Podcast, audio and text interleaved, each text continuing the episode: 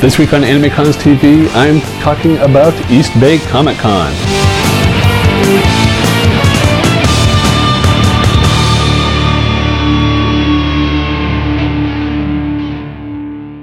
Hey everyone, welcome to AnimeCons TV. I'm Patrick Delahanty. This week I'm reporting on East Bay Comic Con. It's a comic convention that is held in the East Bay. Uh, by East Bay, I mean the eastern border of the San Francisco Bay. So it's uh, east, northeast of San Francisco. It's north of Oakland and south of Sacramento. It's held in Concord, California, and uh, this is a convention that runs a bunch of uh, the the people that run this convention run a bunch of small one day conventions in the Bay Area, and so strangely enough, I've been in Bay Area for six years, and this is the first of their conventions I've been able to get to. There's usually a schedule conflict that I've been a- unable to make it. And so I was finally able to go and check out one of their cons.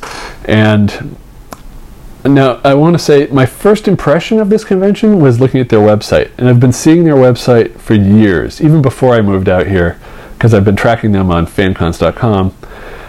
And their website is terrible. Um, it looks like it's from the late 90s. And they haven't updated the look for as long as I can remember. They've got uh, just a terrible design. It doesn't work well in phones. And I wish they would spend a little bit of money or get a volunteer that can redesign that site because and you know you could use they do use the same design for every one of their conventions. And just get somebody to update that for all the conventions just change the logo on it and you can keep using that for another 10 years. But it needs to be updated. It's so bad. Um, so anyway that was my first impression and made me think all right this probably won't be that great because they're if they're not spending money on their website they were obviously not spending money on their con. Well, I got there and I was surprised because apparently it's really popular. I couldn't find parking. I uh, I circled the hotel and finally found somebody wheeling some luggage out to their car, and so I waited and stole their spot after they pulled out. I guess they had just checked out, and I had arrived before the convention was scheduled to start. So uh, people arriving later in the day, apparently they had to park across the street. Um, there's sh- some shopping centers and there's offices, and so they're taking parking spots elsewhere, and then they have to cross the street to come in. Um, as I circled around the hotel, I saw the line to get in was fairly large and almost it went out the front door and almost around the corner of the hotel. And so I was thinking, oh great, after I park, I'm gonna have to wait in this long line. And it almost discouraged me from even bothering with the convention. It's like, but I figured, okay, everybody's waiting. I'm here. I drove an hour to get here. I might as well see how it goes. And so I was pleasantly surprised. I got in the line for people paying at the door, and oh, maybe within 10 minutes, uh, I was in. And it had died down by the time I got to the line, too. It wasn't as long as it was before. And so uh, the line to pay at the door moved faster than the p- line for people who pre registered. And I mean, I suspect that's because you pay at the door, you hand over $10, uh, they give you uh, your uh, badge and you're in. Whereas if you pre-register, well, here's my name, here's you know some proof I registered or whatever it is. They have to look it up and verify, and then you get it, as opposed to just ten dollars. Okay, here you go. So if you're going to this, it's only ten dollars. So pre-registration, I don't know what the registration price is, but you are not going to be saving that much. So if you plan to arrive as, right when it opens, maybe just pay at the door. Um, I don't know if it's usually like this. Now, later on in the day, the pre registration line was really short because people who had pre registered all arrived early. The people paying at the door kept arriving throughout the day. So eventually the the lines shifted, and so pre-registration was better. But if you're pre-registering, probably going to be there early anyway. You're not going to pre-register and then show up halfway through the con, or maybe you will. Um, anyway, I got there and it was as I expected. Once I saw the line to get in, it was fairly crowded. Uh, this particular hotel isn't a large hotel. They don't have these massive ballrooms. Uh, and so for this convention, what they had done was uh, it was one of those configurations where there's several smaller meeting rooms and they open the air walls between them and they create one larger room.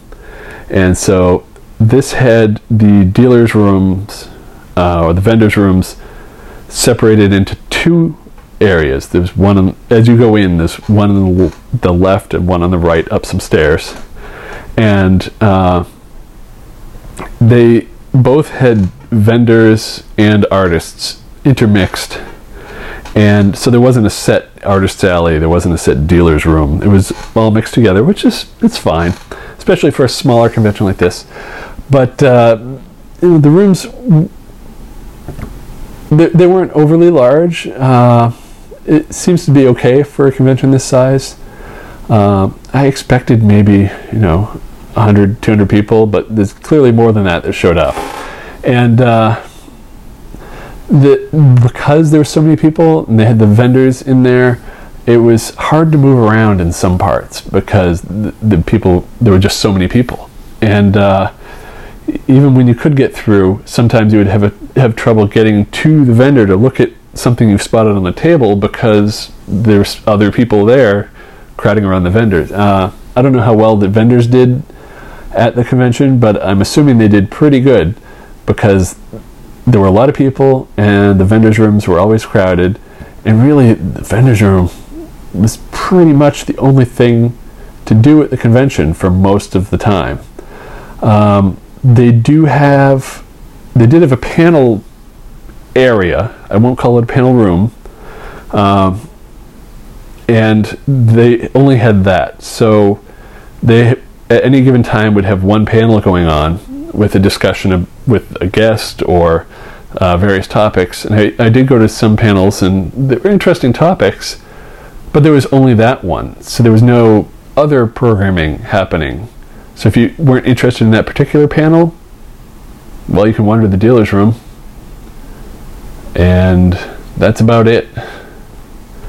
Um, now, the panel area was on the upper level of a courtyard. The hotel's designed so that it surrounds this inner courtyard.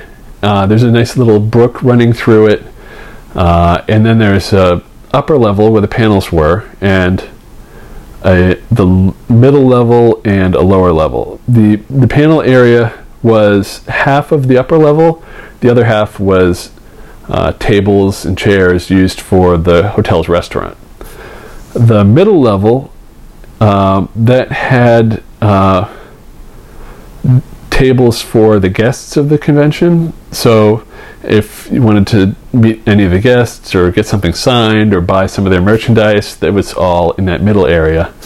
And then the lower level, uh, they had some uh, pinball machines with free play.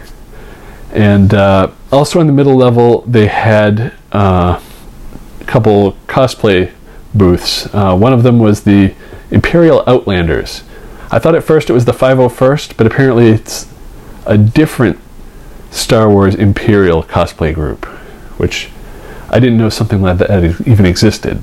But that was a bit weird to me. There was also people cosplaying as rebels. I wasn't sure because that wasn't the 501st. I'm not sure if that was the Rebel Legion or not. There was no sign saying exactly who they were. So it was might have been the Rebel Legion. I'm not sure, but that. Um, anyway, uh, as for the the dealers' rooms, I did notice there were a few empty tables, which struck me as odd, because uh, I mean, there's a lot of people there. Uh, so did they not book all the tables, uh, or did they book it and people didn't show up? or maybe they held some back in case a guest needed it or something, but then didn't sell it. when they found out they wouldn't. But uh, so I'm not sure why there were a few empty dealers' tables, but but there were. Um, but if they do have tables available, it looks like the sort of convention where a comics seller would probably do pretty well, or somebody selling, uh, you know, some nerdy toys or something. Uh, hopefully not Funko Pops. There were tons of people selling that, which I have no interest in. Uh, there's also vendors selling Lego, a couple vendors selling Lego. Um, there was one selling uh, light up signs, which is really cool. The LED lights light up some uh, clear acrylic with some design in it that was neat. Um, there were a bunch of cosplayers going around, so uh, they seemed to be having fun, getting pictures taken. But you know, with only one programming track, that one panel area, I found myself getting bored because I had already made th- probably three rounds of the dealer's room. It looked at literally every dealer except the Funko Pops because I don't care. And I'd gone to a couple panels, and by 1 p.m., I'm like, all right, I've seen everything. I look at the panel schedule. You know, I might be interested in cosplay, but I didn't want to stick around all day if there's literally nothing else to do. So I left. And uh, it, yeah, it, I just I got bored. Um, now maybe it would have been different if I had gone with some other people and had been cosplaying, so we could cosplay together. Uh, but it definitely would have been better if there was more panel programming. Uh, now, also improved panel programming because, and I, I say that from a technical standpoint because it was on the upper level of that middle atrium, so sound kind of echoes in that big room and it overwhelms the panel stage. Fortunately, they did have a speaker, but if anybody's saying anything before they get the microphone, you can't hear them. And the crowd was quick to let people know, hey, we can't hear you, but still, everybody's got to have the microphone, and uh, it, it, was just a lot of external noise. Um, so it's hard to hear. And, uh, but I'm assuming the hotel doesn't have any extra meeting space where they could have put some of these panels, or maybe it's not big enough. But uh, I'd say maybe they should find another hotel, but there's really not a lot of options in the Bay Area, which is sad because, I mean, look at what happened to Kraken Con. The hotel, it's a nice sized hotel, but they just priced conventions out of it. Kraken Con is gone, and uh, other conventions, uh, they they don't have hotels to use anymore uh, because these hotels can charge. They they've got that large space and they can charge uh, companies to have their meetings there, and uh, it's it's sad what's happening in the Bay Area for conventions. So I guess this is the best they can do, but I don't know. Anyway, that's East Bay Comic Con, and uh, y- you know if you guys are watching this, please spend a little money or find a volunteer to update your website with some new design. You know, you just put put a, a WordPress site and have some template and use that even because it's really sad looking.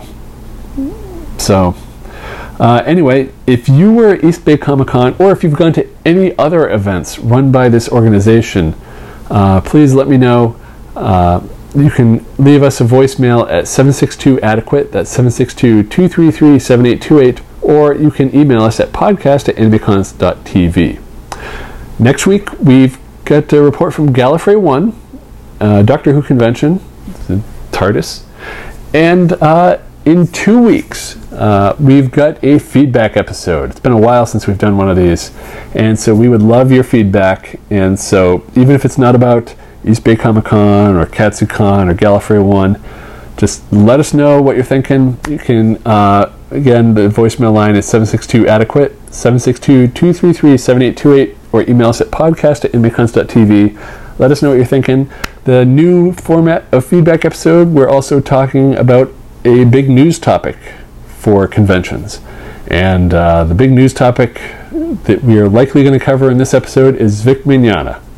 And so if you haven't heard about it, we will tell you about it. And if you've got some comments on it, you can uh, send them in and uh, we will take a sampling of comments we get and talk about it. So, uh, looking forward to that episode in a couple weeks. Gallifrey 1 next week. And this has been our report of East Bay Comic Con on AnimeCons TV. We'll see you next time. Bye.